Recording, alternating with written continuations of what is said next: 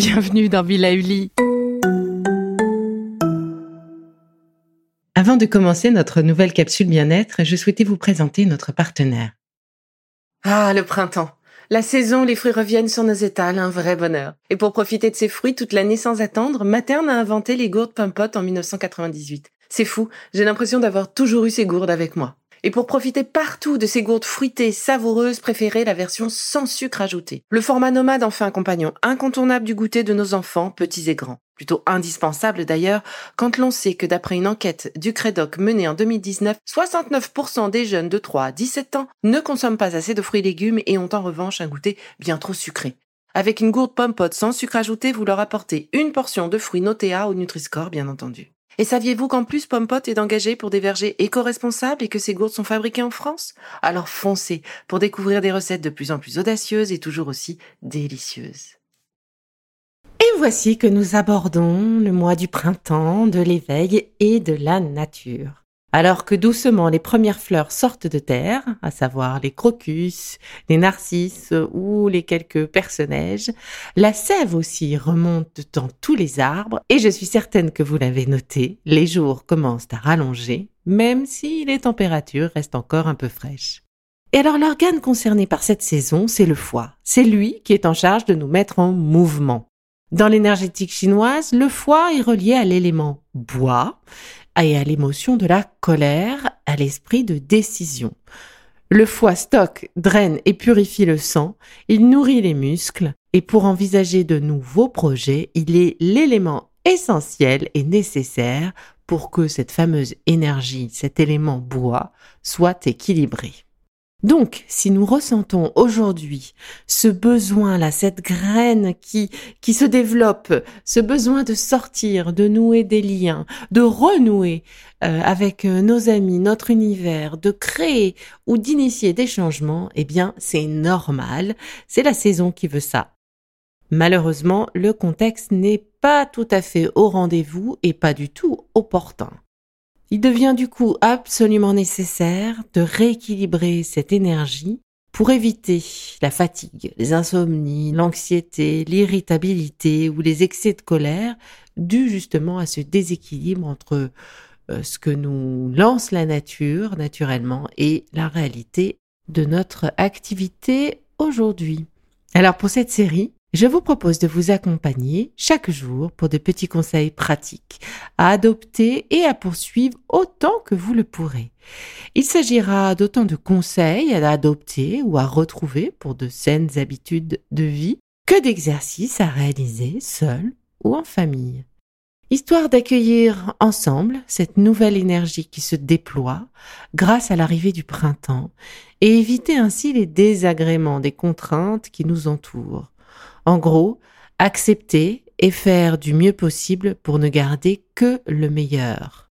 Alors aujourd'hui, un conseil tout simple et pourtant parfois si difficile à mettre en place, eh bien c'est se coucher avant 23 heures. Oui, 23 heures.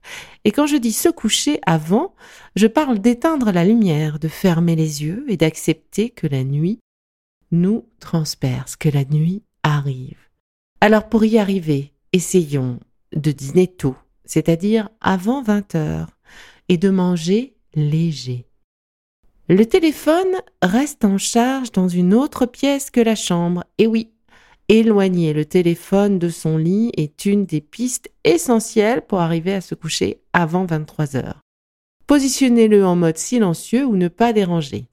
D'ailleurs, pensez bien à activer le fameux mode silencieux en automatique de 22h à 7h du matin, par exemple.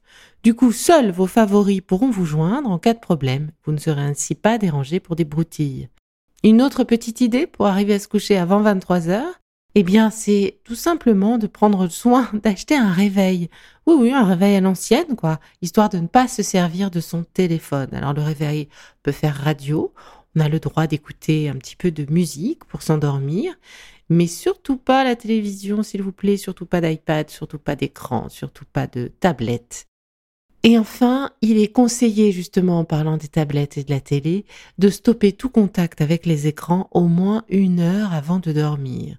Du coup, si je compte bien, et bien tous les écrans sont arrêtés vers 22 heures. Et ben, le plus simple en soirée, c'est de prendre un bouquin pour se reposer et euh, arriver à tenir ce délai et se coucher à temps. Mais pourquoi se coucher avant 23 heures, me direz-vous? Eh bien, en fait, l'idée, c'est que nous cherchons à prendre soin de l'équilibre énergétique lié au bois. Et dans notre corps, l'organe maître sur cette énergie bois, eh bien, c'est le foie et la vésicule biliaire. Tous deux travaillent de concert. Il faut donc maintenir une bonne énergie entre ces deux organes pour que l'équilibre soit là et que tout notre corps soit équilibré de cette énergie bois. Or, la vésicule biliaire reçoit le maximum d'énergie entre 23 heures et 1 heure du matin. Le foie, lui, entre 1 heure et 3 heures du matin.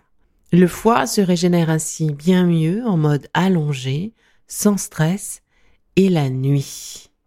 Il est donc important de laisser à la nuit tout le bénéfice pour que le foie, et avant le foie, la vésicule biliaire, se réorganise, se redonne de l'énergie pour affronter les prochaines journées qui nous attendent. Alors, prêt à relever le défi pour se coucher avant 23 heures? Allez, c'est parti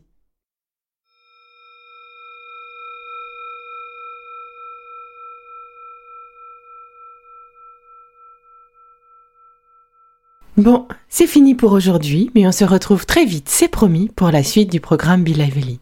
Si ce que j'ai fait vous plaît, continuez de le noter et abonnez-vous pour ne louper aucun de mes futurs programmes. Et entre chaque podcast, vous pouvez aussi me retrouver sur mon compte Instagram, at Life, parce que la vie se vaut d'être vibrante. Et en attendant la prochaine capsule, surtout, continuez de prendre soin de vous, car c'est bon pour tout le monde.